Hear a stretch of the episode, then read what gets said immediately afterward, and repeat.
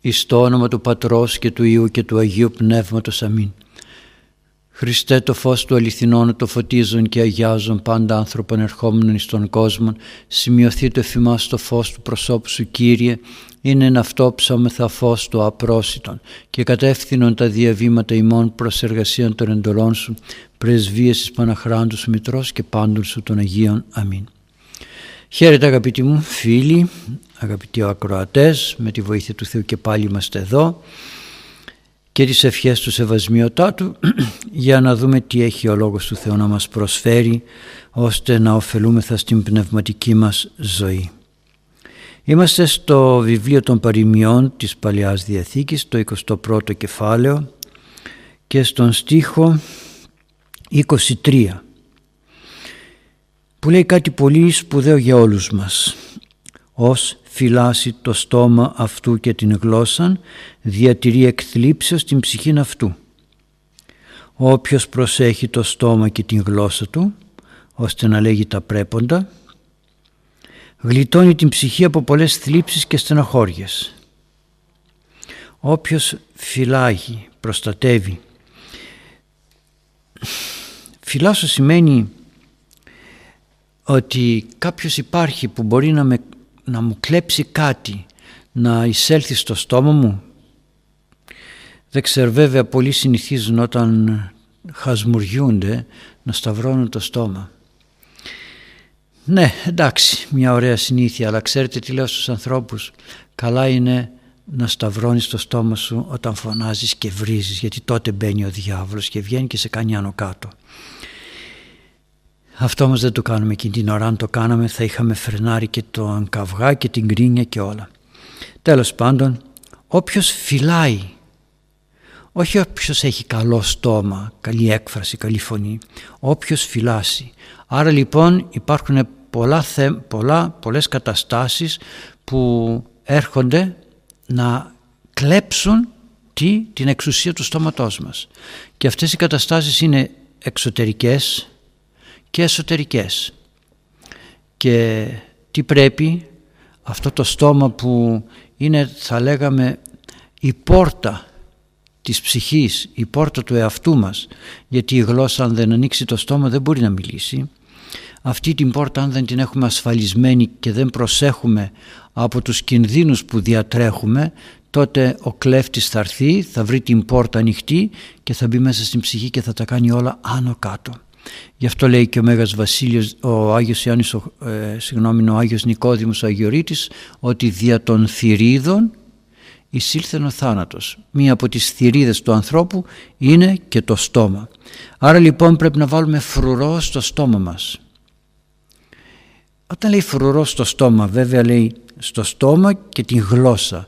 Γιατί ξεχωρίζει το στόμα από τη γλώσσα; Η γλώσσα δεν είναι το περιεχόμενο του στόματος; Όχι. Άλλο στόμα, άλλο γλώσσα. Λέμε πολλές φορές πω πω τι στόμα έχει αυτός ή πω πω τι γλώσσα έχει αυτός. Άλλο το ένα και άλλο το άλλο. Το στόμα εκφράζει τον ήχο, την ένταση, τον τρόπο με τον οποίο θα μιλήσει κανείς. Εάν το στόμα έχει νεύρα, ο άνθρωπος έχει νεύρα, τότε το στόμα έχει φωνή, έχει ένταση, έχει κακία, έχει μίσος, έχει, έχει. Ενώ η γλώσσα εκφράζει λόγια. Τα λόγια αυτά όμως, εάν το στόμα βγάλει καλή φωνή, μπορούν να γίνουν πιο ήπια, πιο ωραία, πιο απαλά, έτσι ώστε να μην πληγώσουν τον άλλον. Πάντως όπως και να έχει το θέμα, πρέπει να φροντίσουμε να έχουμε φύλακα στο στόμα μας. Φύλακα. Ξαναφέρω και πάλι ότι πολλές φορές χασμουριόμαστε και βάζουμε και το χέρι μπροστά. Ναι, καλά κάνουμε. Βάζουμε το χέρι από ευγένεια. Γιατί να μην πιάσω το στόμα μου, τα χείλη μου; Είχα πάει σε ένα μοναστήρι και βρήκα μια μοναχή που είχε λευκοπλάστη εδώ πέρα. Και λέω τι ωραία, βάζει λευκοπλάστη για να μην λέει πολλά. Πώς μπορεί να μιλήσει η γλώσσα όταν το στόμα είναι κλειστό; Και μάλιστα όπως λέγουμε το, η γλώσσα έχει δύο φραγμούς. Έχει και τα χείλη, έχει και τα δόντια δάγκωσε τη γλώσσα που λέμε για να μην πει πολλά, να καθίσει μέσα μαζεμένη.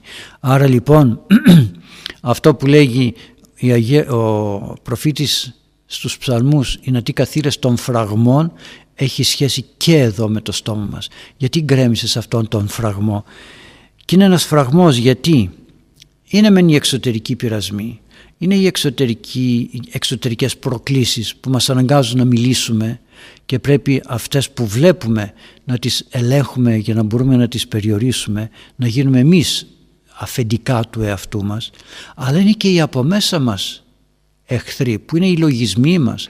Έχω ένα λογισμό για κάποιον, έχω έναν θυμό για κάποιον, έχω μία εμπάθεια για κάποιον, έχω πολλά. Αυτά τα πολλά που υπάρχουν μέσα μας και είναι αμαρτωλά, είναι κακά, είναι στραβά, είναι ανάποδα, είναι ε, πώς να το πω, αγκάθια του εαυτού μας.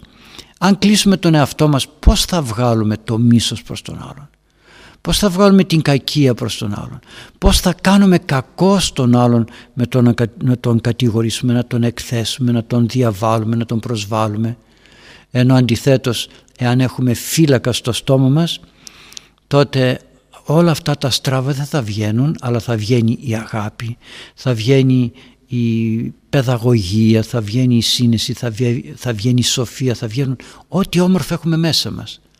Δεν πρόκειται ποτέ να πάψουμε να έχουμε στραβά πράγματα μέσα μας. Δεν πρόκειται ποτέ να πάψουμε να έχουμε μέσα μας θυμό για κάποιον άνθρωπο. Θυμό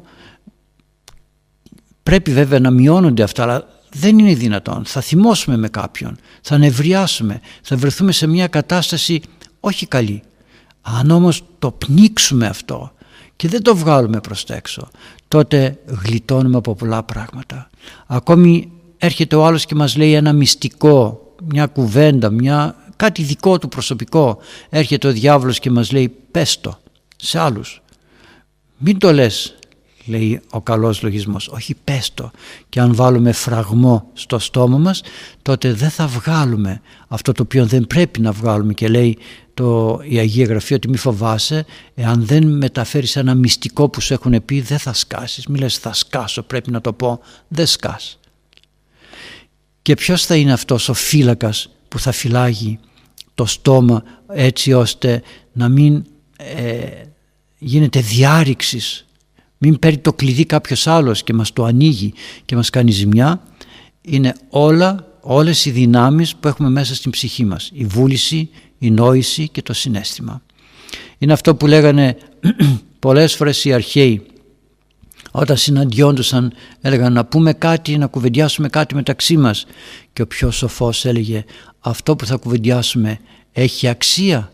Αν δεν έχει αξία γιατί να το κουβεντιάσουμε; Θα μας ωφελήσει όχι, αφού δεν θα μας ωφελήσει γιατί να το κουβεντιάσουμε.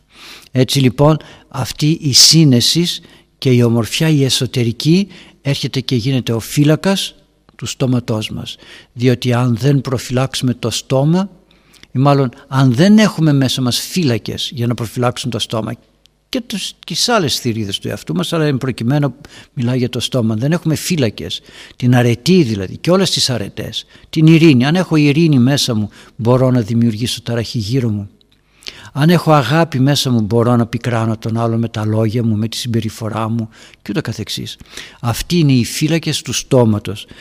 Και κατ' επέκταση είναι και οι οργανωτές της γλώσσας. Η γλώσσα είναι ένα όργανο. Αυτό το όργανο εάν το πάρει στα χέρια του ένας αδαής και άξιστος θα βγάλει άναρθρες κραυγές, θα βγάλει, θα βγάλει κακία, θα βγάλει ζήλια, θα βγάλει λόγια που πληγώνουν. Μπορεί να είναι λόγια, ε, πώς να το πω, λόγια ειρήνης, λόγια ε, αγάπης, μπορεί. Αλλά θα πληγώσουν, θα κάνουν ζημιά. Γι' αυτό και λέει ο Κύριος στην Αγία Γραφή ότι θα έλθουν λύκοι με ένδυμα προβάτου. Προσέξτε, θα έρθουν λύκοι με ένδυμα προβάτου. Δεν λέει θα έρθουν λύκοι με ενδύματα προβάτου. Το πρόβατο θα είναι ένα, η λύκη θα είναι πολλοί. Η προβιά θα έλεγα, όχι το πρόβατο, το ένδυμα του προβάτου θα είναι ένα, που θα το φοράει ένας. Πίσω από αυτόν τον έναν θα κρύβονται πολλοί. Άρα λοιπόν ο ένας θα εξαπατά γιατί θα επηρεάζεται από τους πολλούς. Έτσι και το στόμα μας. Και αυτό θα αυξηθεί στις, στους εσχάτους χρόνους, θα αυξηθεί. Μέχρι τώρα το λέγαμε έτσι γενικότερα και δεν το κατανοούσαμε. Στους εσχάτους χρόνους αυτό θα γίνει πολύ φανερό. έντονα φανερό. Θα βγαίνει ο ένας και θα μιλάει δήθεν με αγάπη, δήθεν με ειρήνη, δήθεν, δήθεν, δήθεν, αλλά θα υπάρχουν πολλοί από πίσω οι οποίοι θα υποδαβλίζουν ως λύκοι για την καταστροφή των ανθρώπων. Έτσι και εδώ ένα είναι το στόμα μας. Έχει ένδυμα προβάτου, έχει χαμόγελο, έχει ειρήνη, έχει ταπεινοσχημοσύνη, έχει πολλά. Αλλά από μέσα όταν υπάρχουν πολλοί λύκοι, είναι όλα αυτά τα πάθη και τα ελαττώματα, τότε ναι αυτός θα έχει ένα χαμόγελο, αλλά από μέσα θα βγαίνει πικρία, θα βγαίνει όλος ο, ο υπόκοσμος θα λέγαμε, ο εσωτερικός υπόκοσμος στην επιφάνεια. Και τότε, τι θα γίνεται τότε, και θα φέρει συγγνώμη και θλίψη θα φέρει στην ψυχή.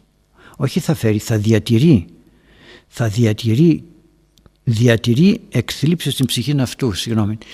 Διατηρεί, φυλάσει την ψυχή από τους πειρασμούς, την προφυλάσει και προπαντός από την θλίψη γιατί πολλές φορές λέμε κάτι και μετά μετανιώνουμε και λέμε τι το είπα και στεναχωριόμαστε γιατί το είπαμε, γιατί εκδηλωθήκαμε, γιατί μας είδαν κι άλλοι, γιατί εκφραστήκαμε με νεύρα, γιατί εκφραστήκαμε άσχημα και μας είδαν κι άλλοι; Ή ο εαυτός μας ο ίδιος δεν το δέχεται αυτό, συνέρχεται ο άνθρωπος και λέει καλά να μην το έλεγα, θα ήταν καλύτερα να μην το έλεγα. Αλλά λέει και πάλι η Αγία Γραφή, γι' αυτό και πρέπει να έχουμε φύλακες στο στόμα μας. Τρία πράγματα δεν γυρίζουν πίσω. Ο χρόνος δεν γυρίζει πίσω, το βέλος που πέταξες για να κτυπήσεις κάποιον δεν γυρίζει πίσω έφυγε και τα λόγια που είπες έφυγαν, ακούστηκαν από τον άλλον. Χίλια συγγνώμη θα ζητήσεις αλλά παρόλα αυτά στα αυτιά του άλλου θα ηχούν τα άσχημα λόγια που του είπες. Αν έχει αγάπη ο άλλος απλώς θα τα απαλύνει, δεν θα ξεχάσει όμως, δεν μπορεί να ξεχαστούν, δεν φεύγουν, δεν σβήνουν. Τα λόγια που του είπαμε και τον πληγώσαμε. Γι' αυτό λοιπόν όλα αυτά προκαλούν θλίψη στην ψυχή. Αν θέλουμε λοιπόν να προστατέψουμε την ψυχή μας από τέτοιες θλίψεις, έχουμε που έχουμε θλίψεις, έχουμε στεναχώριες, έχουμε σκουτούρες, έχουμε έννοιες. Να έχουμε έννοιες και από τα λόγια που είπαμε, γιατί δεν φυλάξαμε το στόμα μας, γιατί δεν φυλάξαμε και δεν προστατέψαμε τη γλώσσα μας. Ας είμαστε λοιπόν σοφοί και συνετοί εσωτερικά για να μην βγάζουμε έξω τίποτε το στραβό και το ανάποδο. Εάν όμως κάθομαι και σκέφτομαι συνέχεια ανόητα πράγματα, ακούω τους άλλους και συμφωνώ με τους άλλους με τα ανόητα που λένε και διαβάζω ανόητα και, και δεν, δεν δείχνω αλλά τα δέχομαι και λέω α, τι ωραίο το ανέκδοτο αυτό το ανόητο, το ανήθικο, το βρώμικο κάποια στιγμή θα βρεθώ έξω και θα νομίσω ότι είμαι και εγώ έξυπνος και κάνω και εγώ τον σπουδαίο και τον μοντέρνο λέγοντας τέτοια πράγματα και θα με ακούσουν και θα πούν τον καημένο αυτό έχει μέσα του, δεν έχει πλούτο μέσα του, δεν έχει κάτι περισσότερο. Και πάμε στον άλλον στίχο, στον 24. Εδώ όλα αυτά που λέει ο Λόγος του Θεού σήμερα είναι τρόποι με τους οποίους παιδαγωγούμε τον εαυτό μας. Ξέρουμε το, να παιδαγωγούμε τον εαυτό μας σωστά ή αποτυγχάνουμε. Διότι το ουσιαστικό μέρος της ζωής μας είναι να μπορώ να παιδαγωγώ τον εαυτό μου να τον παιδαγωγώ εις Χριστόν όχι τους άλλους μόνο αλλά τον εαυτό μου κυρίως ξέρουμε να τον παιδαγωγούμε ή ζούμε μέσα σε υποτιθέμενη διαπαιδαγώγηση του εαυτού μας αλλά ζούμε με αστοχίες, πολλές αστοχίες που γκρεμίζουν ό,τι οικοδομούμε. Λέει λοιπόν πιο κάτω «Θρασής και αφθάδης και αλαζόν λιμός καλείται ως δέμνηση κακή παράνομος. Και δείτε, θρασής, αφθάδης και αλαζόν. Κρατήστε αυτές τις λέξεις όχι μόνο για τον εαυτό μας και για τα παιδιά μας. Για να παρατηρήσουμε λίγο τα παιδιά μας. Τι από αυτά έχουν; Έχουν θρασίτητα, έχουν αλαζονία, έχουν αφθάδια, τι έχουνε; Γιατί τα σύγχρονα παιδιά στερούνται της, παιδαγω... της σωστής παιδαγωγίας των γονέων λέγοντας άστο εντάξει θα μεγαλώσει και θα μάθει ή έχω πολλές δουλειές τώρα θα το πάρει ο παππούς ή ο παιδικός σταθμός και θα του τα μάθει. Αγαπητοί μου, εμείς είμαστε υπεύθυνοι για τα παιδιά μας και για τον εαυτό μας. Άρα λοιπόν για να δούμε ο θρασής. Ποιος είναι θρασής; Θρασής είναι αυτός ο οποίος τολμάει αλλά τολμάει με ε, άκερα, τολμάει με κακία, τολμάει με ε, αγένεια, χωρίς να σέβεται τους άλλους. Τολμάει μπροστά στους άλλους και κάνει κακό στους άλλους. Γιατί αυτό που τολμάει να κάνει είναι μέσα στον κοινωνικό χώρο που ζούμε, άρα δημιουργεί, τι δημιουργεί, την αίσθηση ότι εγώ μπορώ ενώ εσείς όλοι δεν μπορείτε. Θρασής, ναι μιλάει, διαμαρτύρεται για κάτι, φωνάζει, δεν σέβεται τίποτα, δεν αξιολογεί τίποτα, δεν εκτιμά τίποτα. Εγώ θα μιλήσω, εγώ θα έχω να πω αυτό που θα πω και δεν σέβομαι ούτε ηλικιωμένους, ούτε δασκάλους, ούτε γονείς, ούτε τίποτα, ούτε ιερείς, τίποτα. Μιλάω και χωρίς ντροπή. Χωρίς ντροπή. Αυτό είναι πολύ κακό όμως. Αν ένα παιδί με αυτόν τον τρόπο μιλάει, με αυτόν τον τρόπο κινείται, πόσες φορές έχω συναντήσει κάποια παιδιά που σε ένα κατάστημα πάει να μπει ή να βγει ένας ηλικιωμένος και το παιδί στριμώχεται να μπει πρώτο αυτό ή να βγει πρώτο αυτό. Δεν σέβεται. Αυτό είναι θράσος. Πολλές φορές είμαστε σε μια συνάντηση, σε, σε έναν χώρο, αρκετοί άνθρωποι και κουβεντιάζουμε και εκείνος ο οποίος είναι, δεν έχει ντροπή, δεν έχει ευγένεια, δεν έχει τρόπους, θα μιλήσει και δεν θα σεβαστεί κανέναν. Δεν θα πει καλά τόσοι είναι εδώ μέσα, ας καθίσω λιγάκι να ακούσω ή με ευγένεια να θέσω το ερώτημά μου. Όχι, έχει θράσος. Και άμα πας να τον διορθώσεις και να του πεις αυτό δεν είναι σωστό που κάνεις. Γιατί, θα σου πει γιατί, πειράζω κανέναν. Αυτό είναι θράσος. Δεν, είναι, δεν έχει ευγένεια, δεν έχει ε, καλλιέργεια ψυχής. Στη συνέχεια είναι ο Αφθάδης Αφθάδης, ε, Αφθάδης θα, λέγαμε είναι αυτός που άδει από μόνος του, κάνει ό,τι θέλει. Ενεργεί όπως θέλει, δεν υπολογίζει κανέναν, δεν έχει σεβασμό σε κανέναν. Αισθάνεται τον εαυτό του αυθεντία, ουσιαστικά όλα μέσα στον χώρο του εγωισμού είναι και μέσα στον χώρο του ακαλλιέργητου ανθρώπου, τελείως ακαλλιέργητος. Πνεύμα Άγιο δεν υπάρχει καθόλου σε αυτόν. Τέτοιος τύπος είναι και ο διάβολος, λιγότερο από μας. Εκείνος είναι λιγότερο αυθάδης. Εμείς είμαστε περισσότερο. Εκείνος είναι λιγότερο θρασής. Εμείς είμαστε περισσότερο. Άρα λοιπόν αυθάδης, αυθάδια, δεν τρέπεσαι πώς μιλάς, με τι τρόπο μιλάς, πώς κινείσαι, τι κάνεις. Δεν εκτιμάς τίποτε, δεν σέβεσαι κανέναν. Όλα αυτά μεταξύ τους έχουν σχέση γιατί είναι, η ρίζα τους είναι ο εγωισμός. Και μετά λέει αλαζόν και ο αλαζόν. Αυτός που πήραν τα μυαλά του αέρα και κάνει ό,τι θέλει και πιστεύει ό,τι θέλει. Του είπανε μια φορά μπράβο και πίστεψε ότι είναι αυτός που λέει η παροιμία πάτησε το αυγό και ανέβηκε στον ουρανό. Ναι, εκείνος ο, ο οποίος θεωρεί όλους τους άλλους κατώτερους από αυτόν ενώ αυτός είναι ο πιο ιδανικός, ο πιο σωστός, ο πιο ωραίος, ο γνώστης των πραγμάτων. Ε, και οι τρεις αυτοί, προσέξτε, και οι τρεις αυτοί, οι τύποι θρασής, αυθάδης και αλαζόν που θα μπορούσα να πω ότι όποιος είναι θρασής είναι και αυθάδης και αλαζόν. Όποιος είναι αλαζόν είναι θρασής και αυθάδης. Όποιος είναι αυθάδης είναι και θρασής και αλαζόν. Τα έχουν και τα τρία. Δεν πάνε μόνο τους αυτά, πάνε παρέα. Γι' αυτό και τα χρησιμοποιεί μαζί. Τι είναι αυτοί οι τρεις τύποι, λιμός καλείται, λιμός, αρρώστια. Τι είπα προηγουμένως, κακή παιδαγωγία του εαυτού μας. Ναι, αρρώστια. Όχι ότι δεν ξέρω και δεν μπορώ να παιδαγωγήσω σωστά τον εαυτό μου, αλλά έχω αρρωστήσει. Έφυγε από μένα η ομορφιά της παρουσίας του Αγίου Πνεύματος που πιάνει τα χαρίσματα και τα καλλιεργεί και αρχίζω εγώ και δουλεύω με ό,τι χειρότερο έχω μέσα μου. Άρα λοιπόν είναι λοιμός, είναι ασθένεια, είναι καταστροφή. Θα έλεγα κολλητική αρρώστια, όχι. Λοιμός, γιατί όποιος δεν θέλει δεν μαθαίνει αυτά που έχουν οι άλλοι τα στραβά. Λοιμός όμως σημαίνει αρρώστια. Είναι βάρος στην κοινωνία, βάρος στη ζωή μας, βάρος στην συντροφιά μας. Παντού είναι βάρος. Όπου και να σταθεί αυτός, αυτός ο άνθρωπος που έχει αυτούς τους τρεις τύπους του χαρακτήρα δημιουργεί πρόβλημα και κανείς δεν θέλει ούτε παρέα να τον κάνει, ούτε να τον ανεχθεί, ούτε τίποτα, να αποστρέφονται. Όπως αποστρέφεται κανείς την βρωμιά και φεύγει μακριά, έτσι αποστρέφονται και αυτούς τους ανθρώπους όταν που έχουν αυτόν τον τύπο, τον τριπλό τρύπο, τύπο. Δεν είναι, μην νομίζετε ότι ένας είναι αυθάδης και δεν είναι αλαζόν, τα έχει όλα μέσα του. Άρα λοιπόν αν μπορέσουμε να καλλιεργήσουμε την ψυχή μας για να την βγάλουμε από αυτόν τον, την ασθένεια, την αρρώστια που κάνει κακό προπαντός σε μας θα είναι μεγάλη ευλογία και θα μπορέσουμε να καλλιεργήσουμε τον εαυτό μας έχοντας σαν συνεργάτη και βοηθό το Άγιο Πνεύμα. Και προσθέτει κάτι πολύ χειρότερο.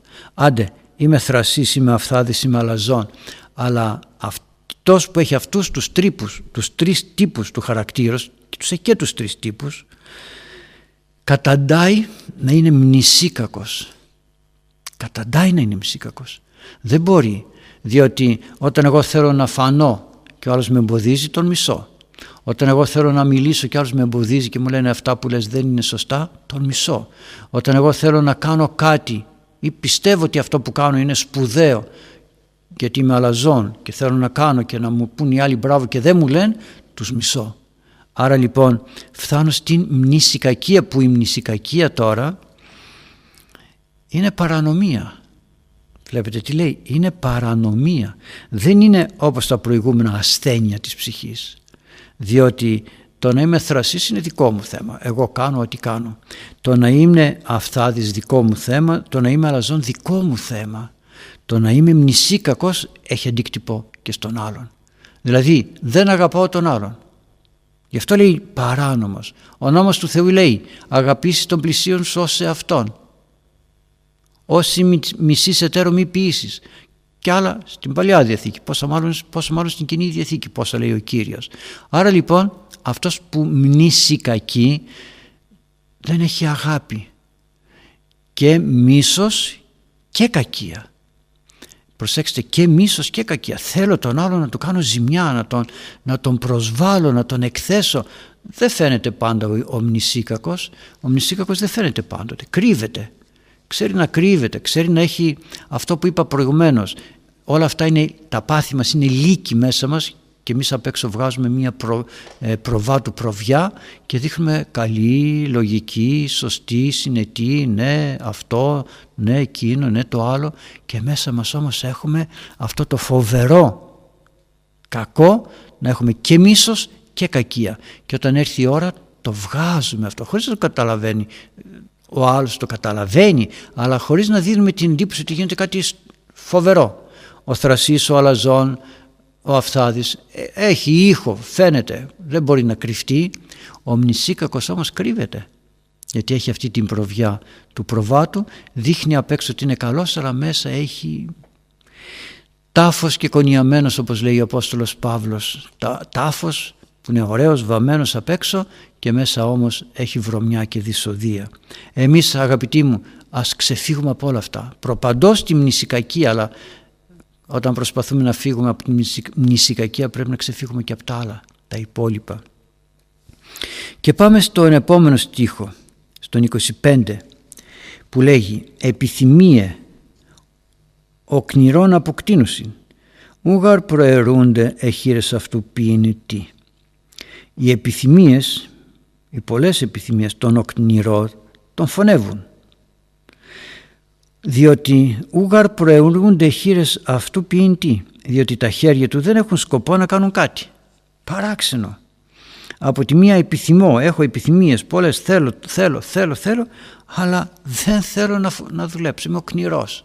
Πώς θέλεις αφού δεν θέλεις να δουλέψεις; Και μου θυμίζει εκείνο που λέγανε όταν ήμασταν παιδιά τι ωραίες ιστορίες, συμβουλές μας δίνανε ότι σε ένα χωριό ήταν ένας τεμπέλης που ήθελε όλο να τον υπηρετούν και κάποια στιγμή έπαψε και δεν ήθελε να δουλεύει. Ήθελε πολλά ήθελε αλλά όχι να δουλεύει. Οι άλλοι να του τα προσφέρουν. Αυτός να κάθεται.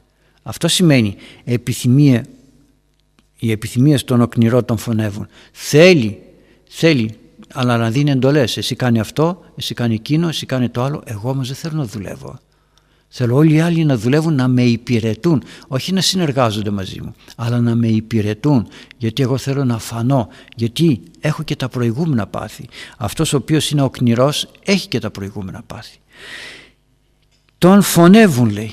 Και έλεγε λοιπόν, μας έλεγαν τότε μια ιστορία ότι ήταν σε ένα χωριό ένας ο κνηρός, τεμπέλης και του πηγαίνανε φαγητό κάποια στιγμή δεν του δίνανε ούτε φαγητό ούτε τίποτα και λιποθύμησε βρέθηκε λιπόθυμος είπανε άντε αυτός πάει του πεθαμού τον βάλαν σε ένα κάρο και τον οδηγούσαν στο νεκροταφείο για να τον αφήσουν εκεί δίπλα όταν πεθάνει να τον θάψουν και κάποια κυρία ρωτάει ποιος είναι αυτός; Παναγιώτης λέει Α, τον καημένο λέει, γιατί, γιατί πέθανε, δεν είχε να φάει. Κρίμα λέει και είχα παξιμάδια στο σπίτι να του δώσω και φωνάζει αυτός από πάνω. Ήταν βρεγμένα.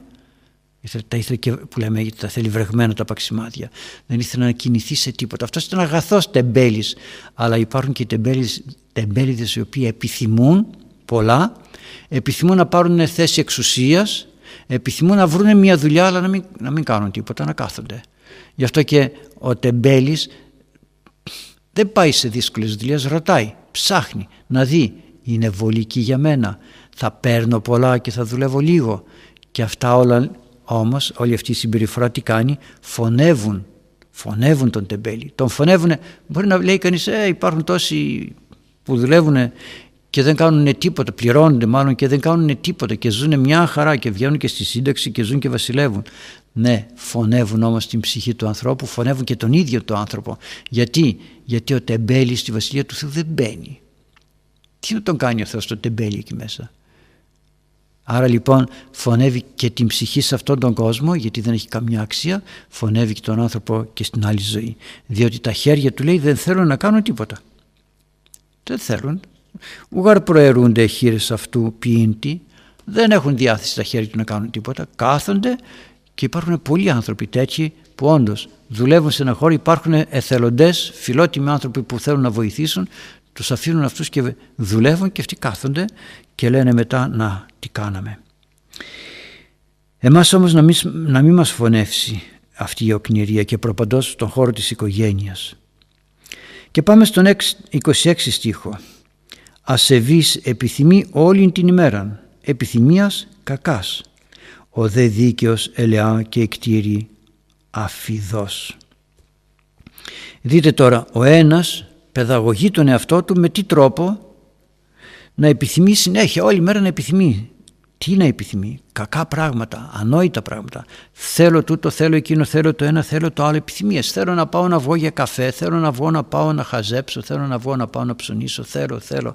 Ο ασεβής, αυτός που δεν έχει όχι σεβασμό προς τον, προς τον Θεό, αλλά προς τον εαυτό του. Δεν σέβεται αυτό που έχει. Τι να σεβαστώ, το κατοικώνα που έχω μέσα μου. Αυτό το κατοικώνα, αυτό το σπουδαίο θα έλεγα δημιούργημα του Θεού, χάρισμα, δώρο του Θεού, το σέβομαι, το αξιοποιώ, το εργάζομαι σωστά, έτσι όπως μου το έδωσε ο Θεός, το διαχειρίζομαι σωστά. Όχι. Γι' αυτό και λέει, ο ασεβής όλη την ημέρα επιθυμεί. Τι επιθυμεί, κακά.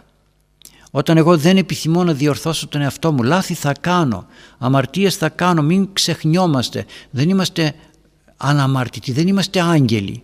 Δεν είμαστε άγγελοι αλλά ασεβής είναι αυτός που δεν εκτιμά τον εαυτό του, δεν τον ενδιαφέρει ο εαυτός του, δεν, δεν ασχολείται με τίποτα άλλο παρά μόνο με, με τα στραβά, με τα ανάποδα.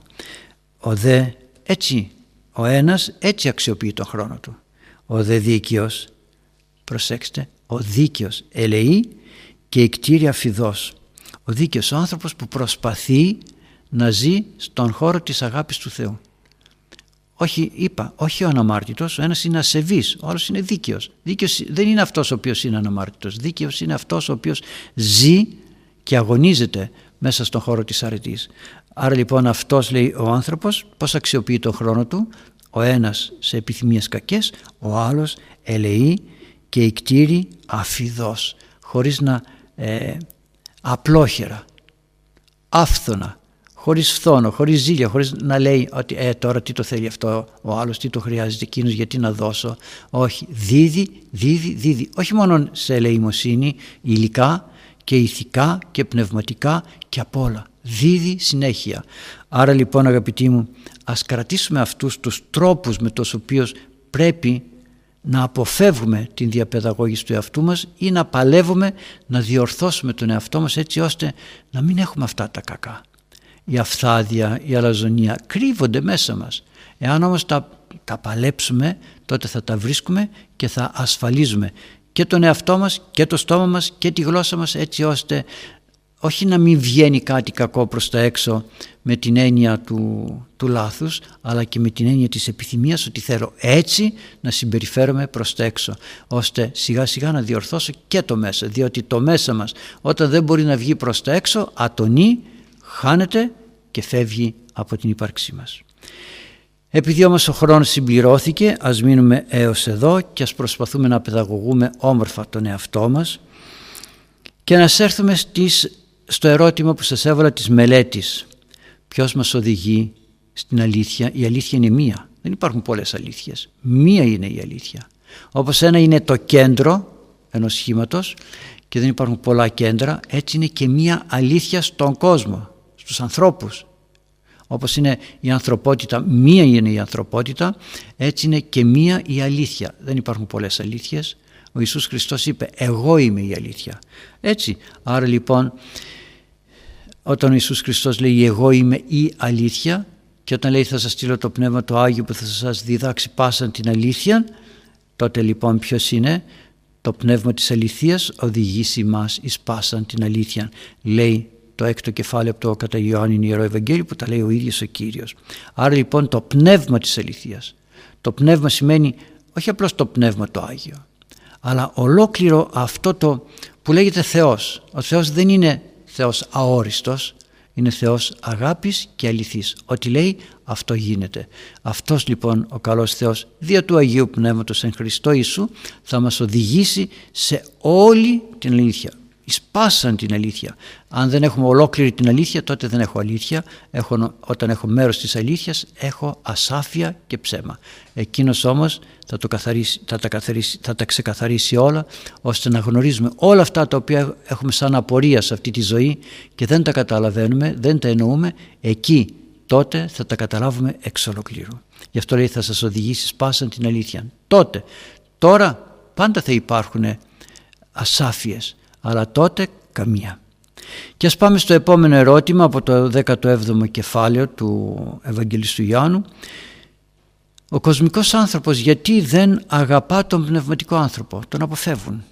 Ω, τώρα με αυτό θα κάνουμε παρέα. Ουφ, τώρα αυτός έτσι, ουφ, έτσι ο άλλος πως λέει ο Άγιος Παΐτσιος. Όλοι λέγανε ότι αν κάνετε παρέα με αυτόν θα σας κτικιάσει. Ναι, γιατί; Ο κοσμικός άνθρωπος δεν αγαπά τον πνευματικό άνθρωπο. Διαβάστε το 17ο κεφάλαιο του κατά Ιωάννη Ιερού Ευαγγελίου και θα βρείτε και εκεί την απάντηση. Και τώρα να έρθουμε στα δικά σας σπουδαία ερωτήματα και να δούμε τι έχετε να μας πείτε. Χαίρετε Για διαβάστε παιδιά, χαίρετε. Την ευχή σας. Το πρώτο ερώτημα για σήμερα λέει το εξής. Με ποιους τρόπους μπορούμε να κρατήσουμε καθαρό το μέσα μας ώστε όταν έρθει επιβλαβής για την ψυχή εξωτερικός παράγοντας να μην κουμπώσουν τα δύο αυτά μεταξύ τους. Πολύ ωραίο και επίκαιρο μου δίνεται λιγάκι. Επίκαιρο σε σχέση με αυτά που είπαμε ότι πρέπει να διαμορφώσουμε τον μέσα μας κόσμο έτσι ώστε να μην βγαίνει προς τα έξω ε, ο άσχημος εαυτός μας. Αν λοιπόν εμείς φροντίζουμε τον μέσα μας κόσμο να είναι καθαρός, ενάρετος όσο μπορούμε. Παλεύουμε, θα κάνουμε λάθη, θα πέσουμε, θα συνεχίσουμε τον αγώνα όμως. Τότε, εάν εγώ προσπαθώ μέσα μου να διατηρώ μια ειρήνη, εσωτερική ειρήνη, τότε που δεν με βλέπουν οι άλλοι, τότε που μου πέφτει κάτω ένα αντικείμενο και δεν θυμώνω. Αντί να πω, που λέμε άσχημες λέξεις, να πω ένα τραγουδάκι εκείνη την ώρα πάμε να πληθούμε και μας φεύγει το σαπούνι, πέφτει κάτω, βιαζόμαστε, πάμε να κουμπώσουμε, να κουμπί κόβεται, πάμε να δέσουμε τα κορδόνια. Τώρα τα πιο πολλά παπούτσια είναι χωρίς κορδόνια βέβαια για να μην έχουμε πρόβλημα. Μας κόβεται το κορδόνι και άλλα πράγματα. Και μας βγαίνει από μέσα ένας θυμός. Γιατί, γιατί αυτά τα εξωτερικά με προκάλεσαν. Αν λοιπόν μέσα μου εγώ κρατώ ειρήνη, αυτό το η εξωτερική αυτή πρόκληση, πού θα κουμπώσει μέσα μου, πουθενά θα κουμπώσει. Εγώ βγάζω τραγούδι, αυτό το, το απ' έξω μου, με μου προκαλεί να θυμώσω. Πώς θα κουμπώσει. Άρα λοιπόν θα πρέπει να μπορούμε να έχουμε τα εσωτερικά μας όσο γίνεται πιο καθαρά, πιο όμορφα, πιο περιποιημένα για να μπορέσουμε να προχωρήσουμε. Και μάλιστα ε, πρέπει να υπάρχει αυτό που είπαμε προηγουμένως, κλειστές πόρτες, πώς θα κουμπώσει. Αν είναι κλειστή η πόρτα των αυτιών μας, των ματιών μας, του στόματός μας κλειστή, οι θηρίδες δια των οποίων ανέβηκε ο θάνατος, θα κλείσουνε. Άρα πώς θα κουμπώσουν τα έξω με τα μέσα. Δεν μπορούν να κουμπώσουν. Το μέσα όμως δεν θα βρει συνεργό το έξω γιατί υπάρχει και από μέσα η δυνατότητα να ξεκλειδώσουμε και να μπει ο εχθρός πάλι μέσα. Γι' αυτό λέμε το, ο μέσα κόσμος ο έσω άνθρωπος είναι το βασικότερο αυτό στοιχείο να μπορεί να είναι άνθρωπος της αρετής που θα παλεύει, θα προσπαθεί ακόμη να υπάρχει και η αγάπη η αγάπη προς τους άλλους ανθρώπους. Εάν έχω αγάπη προς τους άλλους ανθρώπους τότε η πρόκληση η εξωτερική δεν θα με αγγίξει. Δεν θα με αγγίξει. Πού θα βρει; Θα έρθει ο άλλος και θα μου προκαλέσει κάτι. Θα μου προκαλέσει θυμό. Εάν τον αγαπώ πώς θα βγάλω θυμό από μέσα μου; Θα κάνει μια ταξία, θα κάνει μια ζημιά, θα κάνει οτιδήποτε. Εάν εγώ τον αγαπώ πώς θα βγάλω από μέσα μου την κατάκριση, την ε, κατηγόρια και ούτω καθεξής. Δεν θα μπορώ να τα βγάλω. Άρα λοιπόν όπως ο Αδάμ, ο Αδάμ αν είχε την αγάπη μέσα του δεν θα παρασυρώτανε από την Εύα. Δεν παρασύρθηκε από την Εύα. Προσέξτε δεν παρασύρθηκε. Δεν είπε ότι α έφαγες εσύ να προλάβω να φάω κι εγώ γιατί εσύ θα γίνεις Θεός και εγώ θα μείνω πίσω. Δεν θα τον ένοιαζε καθόλου γιατί θα είχε μέσα του την αγάπη και απλώς θα έβλεπε την Εύα και θα την έργε παιδί μου τι έκανες; Γιατί έφαγες από αυτόν τον καρπό; Και θα την οδηγούσε στη μετάνοια ενώ έτσι δεν προσπάθησε να κάνει τίποτα γιατί και ο ίδιος δεν είχε αγάπη μέσα. Είχε φύγει η αγάπη, είχε χαθεί η αγάπη. Άρα λοιπόν το έξω με το μέσα κούμποσαν μια χαρά και το ήθελε και ο Αδάμ τι, τι ήθελε την εξουσία ήθελε και αυτός να είναι πρώτος ήθελε να είναι Θεός δεν ήθελε να είναι ένα δημιούργημα του Θεού γεμάτο με αγάπη. Εάν έχουμε αγάπη μέσα μας πάρα πολλά πράγματα θα περνάνε χωρίς να μας στεναχωρούν. Αγαπώ έναν άνθρωπο, τον έκανα κάτι και τον στεναχώρησα. Δεν θα θλιβώ γιατί τον αγαπώ, έκανα κάτι ναι. Αύριο θα το αποκαταστήσω, όχι με λόγια, όχι με εκφράσεις πολλές, αλλά με τον, με τον καινούργιο τρόπο της αγάπης μου θα το αποκαταστήσω, θα φύγει, θα χαθεί. Έτσι πορεύεται ο άνθρωπος στη ζωή του. Άρα λοιπόν για να μην κουμπώσουν τα έξω με τα μέσα τότε δεν θα υπάρχουν τα μέσα διότι ένα κουμπί αν δεν βρει κουμπότρυπα δεν κουμπώνει άρα λοιπόν καλά το διατυπώνεται άρα λοιπόν να φροντίσουμε τα μέσα μας τουλάχιστον να είναι όσο γίνεται ωραία και τότε τα έξω με τα μέσα δεν θα κουμπώσουν ό,τι και να γίνεται απ' έξω. Διαβάσουμε το επόμενο ερώτημα. Χαίρετε Πάτερ την ευχή σας. Το δεύτερο ερώτημα είναι το εξής. Πόσο κακό είναι να αντινόμαστε καρναβάλια; πολύ ωραίο. Πόσο κακό είναι να αντινόμαστε καρναβάλια; Γιατί υπάρχουν τα καρναβάλια στη ζωή μας; Θα ψάξει κανείς και θα βρει ειδωλολατρικά έθιμα, ήθη κτλ. κτλ. Εγώ όμως θα ρωτήσω, γιατί ζήσαμε σε μια ωραία εποχή που μάθαμε πολύ ωραία πράγματα από εκείνους οι οποίοι δεν είχαν βιβλία για να διαβάζουν γιατί η Εκκλησία δεν είχε βιβλία να δώσει στους ανθρώπους δεν είχαν ραδιόφωνο, δεν είχαν τηλεόραση δεν είχαν διαδίκτυο, δεν είχαν τίποτα από όλα αυτά για να μάθουν το τι γίνεται στον κόσμο γύρω μας άρα λοιπόν είχαμε την δυνατότητα, δυνατότητα να παραλάβουμε από τους παλαιότερους κάποια πράγματα τα οποία δεν, ενώ τα λέμε, τα κάνουμε σήμερα δεν τα κατανοούμε παράδειγμα γιατί λέμε καθαρά Δευτέρα; Καθαρά Δευτέρα. Γιατί; Οι άλλες Δευτέρες είναι βρώμικες. Λοιπόν, ακούστε. Μη έχοντας η Εκκλησία τρόπους να διδάξει τους ανθρώπους με βιβλία, με ραδιόφωνο, με, με, με χίλια δυο, δημιούργησε μερικούς συμβολισμούς να το πέτσι μερικές λαϊκές παραδόσεις τις δημιούργησε στον κόσμο ανάμεσα στον κόσμο. Αυτά το δημιούργησαν οι διδάσκαλοι, οι γέροντες, οι ασκητές οι οποιοδήποτε που θέλαν να βοηθήσουν τους ανθρώπους και τα παιδιά τους προπαντός να θυμούνται κάτι. Τι, ότι τώρα μπαίνουμε στη Μεγάλη Σαρακοστή. Γιατί μπαίνουμε στη Μεγάλη Σαρακοστή; Γιατί θα μπούμε να νηστέψουμε; Για να καθαρίσουμε τον εαυτό μας από τα πάθη. Αυτός είναι ο στόχος της νηστείας. Άρα λοιπόν τι κάνει; Έρχεται τώρα πριν την Μεγάλη Σαρακοστή και αρχίζει να θυμίζει στον άνθρωπο ότι είναι μουτζωρωμένος, ότι είναι λερωμένος. Και τι κάνανε τότε, κάναμε και εμείς τότε, πέραμε κάρβουνα και μουτζουρώναμε τους άλλους. Γιατί, για να το πούμε κοίταξε, έτσι είναι και η ψυχή μας, γεμάτη μουτζούρες, γεμάτη βρωμιά, λερωμένη, να πάμε να την καθαρίσουμε. Φορούσαμε κάτι ρούχα, όχι αυτά που φοράνε τώρα. Το κακό έγινε από τότε που, μπήκε, που μπαίνει ο διάβολος και αξιοποιεί όλα αυτά τα οποία η Εκκλησία τα χρησιμοποιεί για να συμβολήσει και να διδάξει τους ανθρώπους. Και δεν είναι το μόνο, είναι πάρα πολλά. Και τα ζώδια η Εκκλησία τα χρησιμοποιεί. Αν πάτε σε μοναστήρια θα βρείτε ζώδια πάνω σε, στις αγιογραφίες σε κάποια σημεία. Τα παίρνει όμως ο διάβολος και τα αξιοποιεί στραβά. Παίρνει ο διάβολος το ύψωμα που υψώνουμε στους Αγίους και το κάνει τούρτα για τα γενέθλια χίλια δυο άλλα πράγματα. Παίρνει το χριστουγεννιάτικο δέντρο, παίρνει τα φώτα των θεοφανίων και τα κάνει φώτα γιατί φέξαμε την πόλη μας και τα λοιπά. Φέρνει τον Άι Βασίλη, τον παίρνει, τον κάνει ό,τι θέλει. Αυτά τα κάνει ο διάβολος για να μας εξαπατήσει. Τότε τι κάναμε, παίρναμε ρούχα και παίρναμε όσο γίνεται τα πιο παλιά, τα πιο παράξενα για να δείξουμε ότι η ψυχή μας είναι, έχει λερώσει, έχει χαλάσει, έχει καταστρέψει αυτό το ένδυμα που πήραμε από τη βάπτιση. Το χαλάσαμε, το λερώσαμε και πρέπει τώρα όλα αυτά να τα φέρουμε δια της νηστείας στα πόδια του Ιησού Χριστού όπως ήρθε η πόρνη και έκλαιγε και σκούπιζε τα πόδια από τα δάκρυα που έγινε του Ιησού Χριστού έτσι να φέρουμε και την ψυχή μας μέσα στη Μεγάλη Σαρακοστή να την καθαρίσουμε γι' αυτό λέγεται καθαρά Δευτέρα μου τζουρνόμασταν, γεννόμασταν χάλια και μετά λέγαμε μπρος τώρα να πληθείς γιατί έτσι πρέπει να πλύνεις και την ψυχή σου με την νηστεία. Δεν ήταν η νηστεία ένα γεγονός έτσι. Α, ήρθε η νηστεία, πρέπει να νηστέψω, δεν μπορώ να νηστέψω ή όχι, είχε συμβολικό χαρακτήρα εντονότατο. Δεν είχε καμία σχέση με το Πάσχα. Η νηστεία του Πάσχα αρχίζει από τη Μεγάλη Δευτέρα Κυριακή, να το πω έτσι το βράδυ. Μεγάλη Δευτέρα, 7 ημέρες. Η Σαρακοστή τελειώνει την Παρασκευή πρώτου Λαζάρου. Παρασκευή με 3-40 μέρες και θα δείτε πότε τελειώνουν οι 40 μέρες. Είναι για άσκηση, για κάθαρση του εαυτού μας. Έτσι λοιπόν Κάναμε και το άλλο που δεν το κάνουμε σήμερα, να παίξει η οικογένεια όμορφα. Πέραμε και κάναμε το χάσκα το λεγόμενο, ανοίγαμε το στόμα και με ένα αυγό ή με λίγο νηστίσιμο χαλβά ποιος θα το πιάσει, ποιος θα κλείσει το στόμα του ορεινού, να κλείσει το στόμα με τα αρτίσμα, να κλείσει με, τα, ε, με όλες αυτές τις επιθυμίες της που οδηγούν πολλές φορές στην αμαρτία να δημιουργήσουμε την εγκράτεια, να δημιουργήσουμε αυτή την ομορφιά. Τα πήρε όμως ο διάβολος και τα διέστρεψε και τα φτιάξαμε ανηθικότητα, τα κάναμε βρωμιές, τα κάναμε λεξιλόγιο άσχημο, τα κάναμε χίλια δυο.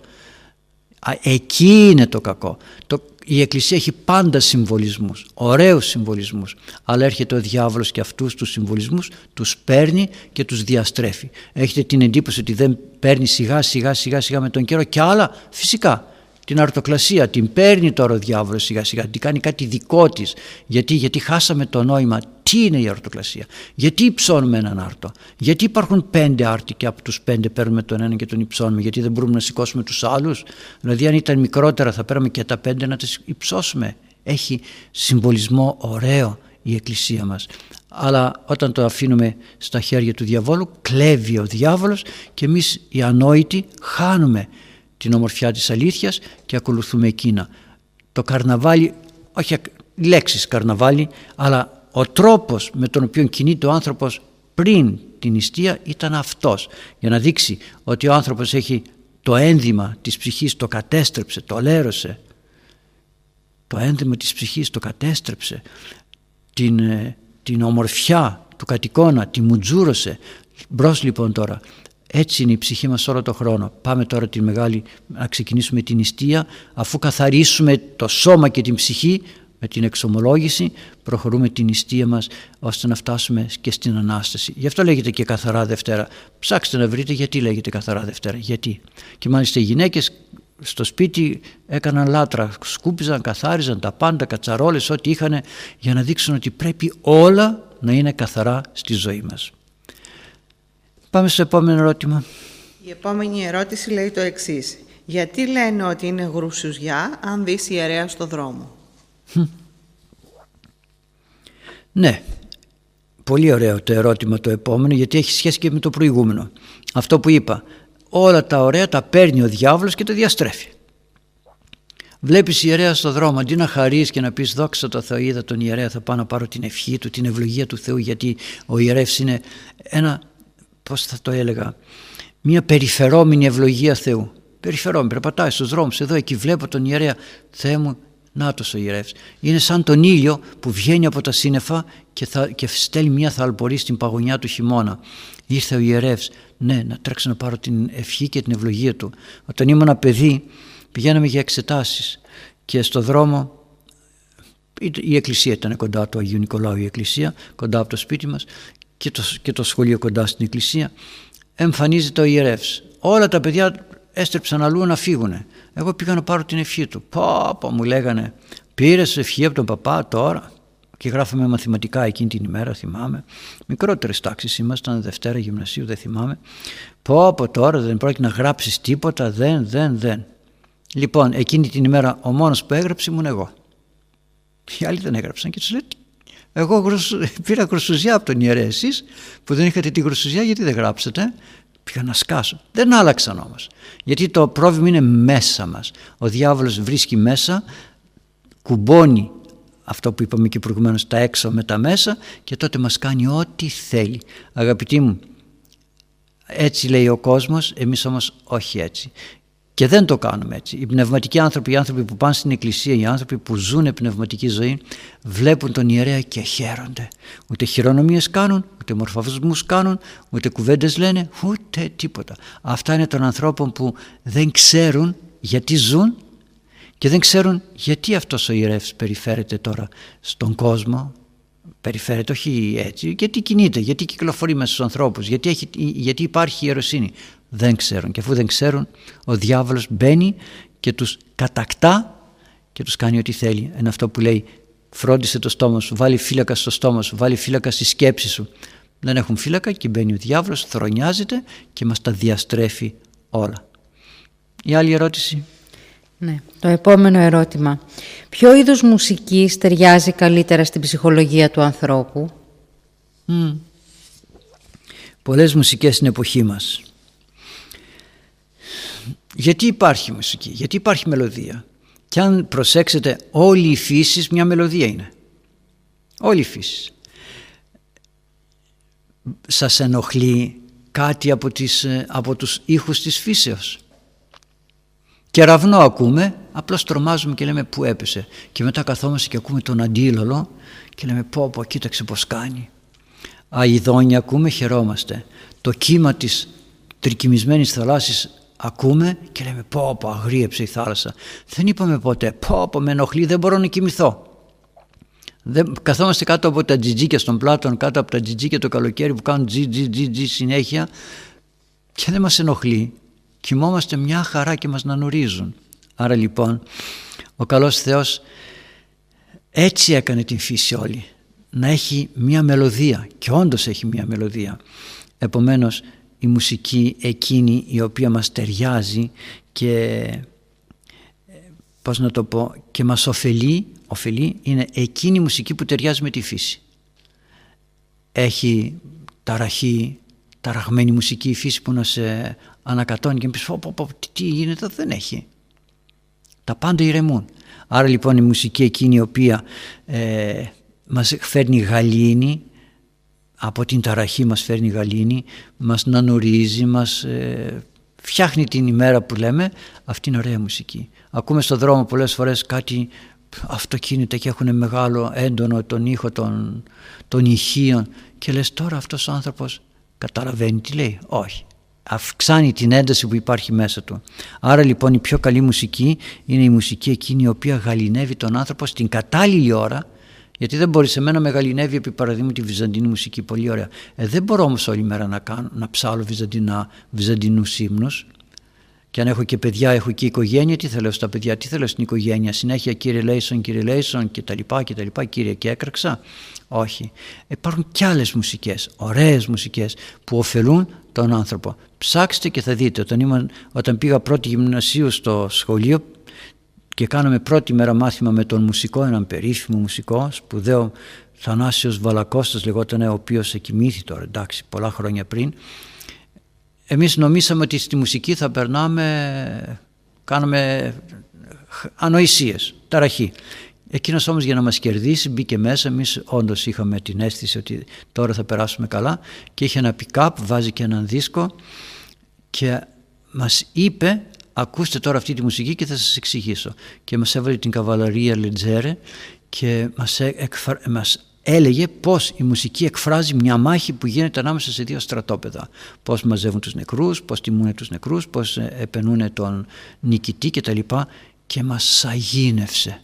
Από τότε και στο εξής τον ακούγαμε ό,τι και να μας έλεγε. Αυστηρό, αυστηρός ήτανε, αλλά ήταν και ωραίος. Είχε μεγάλες επιτυχίες σαν μουσικός. Επομένως μουσική κατάλληλη είναι εκείνη η οποία με παιδαγωγή, γιατί και η φύση και παιδαγωγή και ψυχαγωγή και οφειλεί σε όλα. Αν λοιπόν έχω μουσική που δεν έχει να με οφειλήσει τίποτα, βάζουμε ένα τραγούδι και είναι γεμάτο μελαγχολία, να το κάνω τι; Λέει ένα, έλεγα, μου έλεγα, άκουγα κάποτε ένα τραγούδι που έλεγε «Έφυγες και πήρες τον ήλιο μακριά». Ήλιος, ναι, Έφυγες. Για να φύγεις όμως έγινε καυγάς, έγινε γκρίνια. Τόσο καιρό είχες αυτόν τον ήλιο κοντά σου, δεν τον εκτίμησες. Τώρα που σου έφυγε, τώρα λες, μου έφυγε και τι θα κάνω. Αυτά δεν είναι διδακτικά τραγούδια. Υπάρχουν κοσμικά τραγούδια που τα, τα λέω κοσμικά από ανθρώπους που δεν έχουν εκκλησιαστική μουσική που είναι ωραία. Είναι ωραία. Εκφράζουν την ψυχή, μέσα από την ψυχή κάτι όμορφο. Αυτό ναι, γεμίζει τον άνθρωπο. Τα υπόλοιπα που είναι γεμάτο έρωτα και μελαγχολία ναι θα υπάρχει και ο έρωτας στα τραγούδια θα το δώσει όμως ο άντρας στη γυναίκα η γυναίκα στον άντρα η μάνα στο παιδί και ούτε καθεξής εκείνα όμως τα οποία είναι βρώμικα και είναι βρώμικα γιατί δεν έχουν τίποτα άλλο παρά την διαστροφή, την κακία, τη μελαγχολία, το μίσος και όχι τίποτε το σωστό. Άρα λοιπόν ελεύθερο, ελεύθερος είναι ο άνθρωπος να ακούει όποια μουσική τον διδάσκει τον ωφελεί και τον κατευθύνει. Εγώ έχω διδαχθεί πάρα πολύ, πάρα πολύ από κοσμικά τραγούδια. Πάρα πολύ. Και μάλιστα το έχω πει και σε κήρυγμα. Άκουσα στις φυλακές, μια φορά ήρθε από το, από το, από το Πανεπιστήμιο Χοροδία με έναν σπουδαίο καθηγητή πνευμονολόγο που τα ε, κατήφθηνε αυτά τα πράγματα και τραγούδισαν δεν ξέρω ποιος, δεν κάνω διαφήμιση, δεν ξέρω καν ποιος τραγουδάει, γιατί δεν με αφήνεις με ένα φιλί να πάρω τη μαύρη συννεφιά που υπάρχει στην καρδιά σου κάπως έτσι.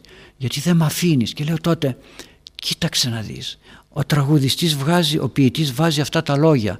Εγώ γιατί δεν αφήνω τον Θεό να έρθει να βγάλει από την ψυχή μου τη μαύρη σκοτεινιά που έχει μέσα. Αυτό λέει και ο καλός Θεός, έχει το παράπονό του και λέει άνθρωπέ μου άφησε με να έρθω μες στην καρδιά σου, άφησε με να έρθω μες στην ζωή σου και να σου πάρω όλες αυτές τις βρωμιές που λέει ο Κύριος όποιος είναι φορτωμένος οικοποιώντες και πεφορτισμένοι ελάτε σε μένα και εγώ θα σας ξεκουράσω. Αφήστε με να σας πάρω το φορτίο άρα λοιπόν αν θέλω μπορώ από παντού να ωφελούμε και τότε όλα θα είναι τόσο όμορφα και τόσο γλυκά μες στην ψυχή μας θα κουμπάνε.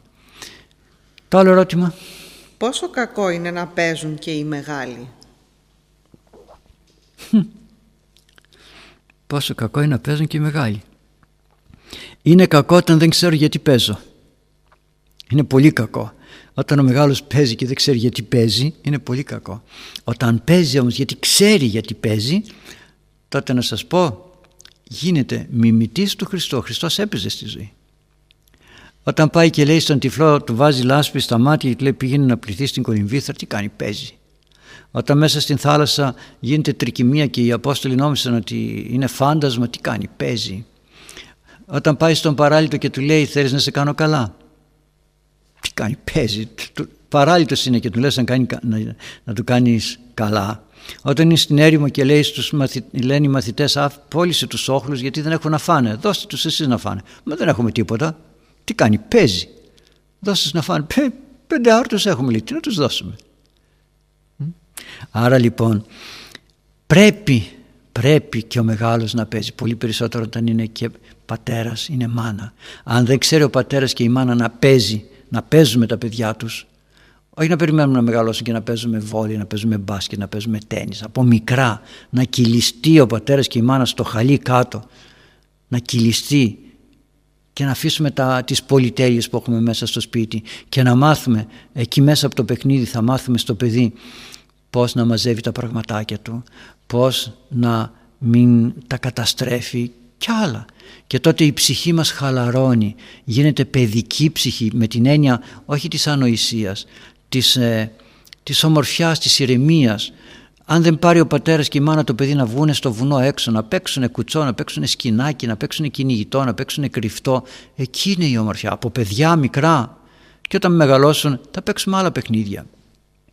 Υπάρχουν παιχνίδια να παίξουμε και όταν είμαστε μεγάλοι. Το πιο ωραίο παιχνίδι είναι το να είμαστε μαζί.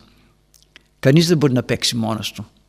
Να παίξω σκάκι μόνος μου. Έπαιξε σκάκι μια φορά με τον υπολογιστή και έκανα ό,τι έκανε εκείνος βήματα-βήματα. Κόλλησε γιατί έκανα μάτσο στον υπολογιστή και κόλλησε μετά ο υπολογιστή και τελείωσε. Όχι με αυτόν τον τρόπο. Με τον τρόπο της συντροφικότητας. Θέλω κάποιον δίπλα μου να μιλήσω και, και η κουβέντα, ένα παιχνίδι είναι, η όμορφη κουβέντα.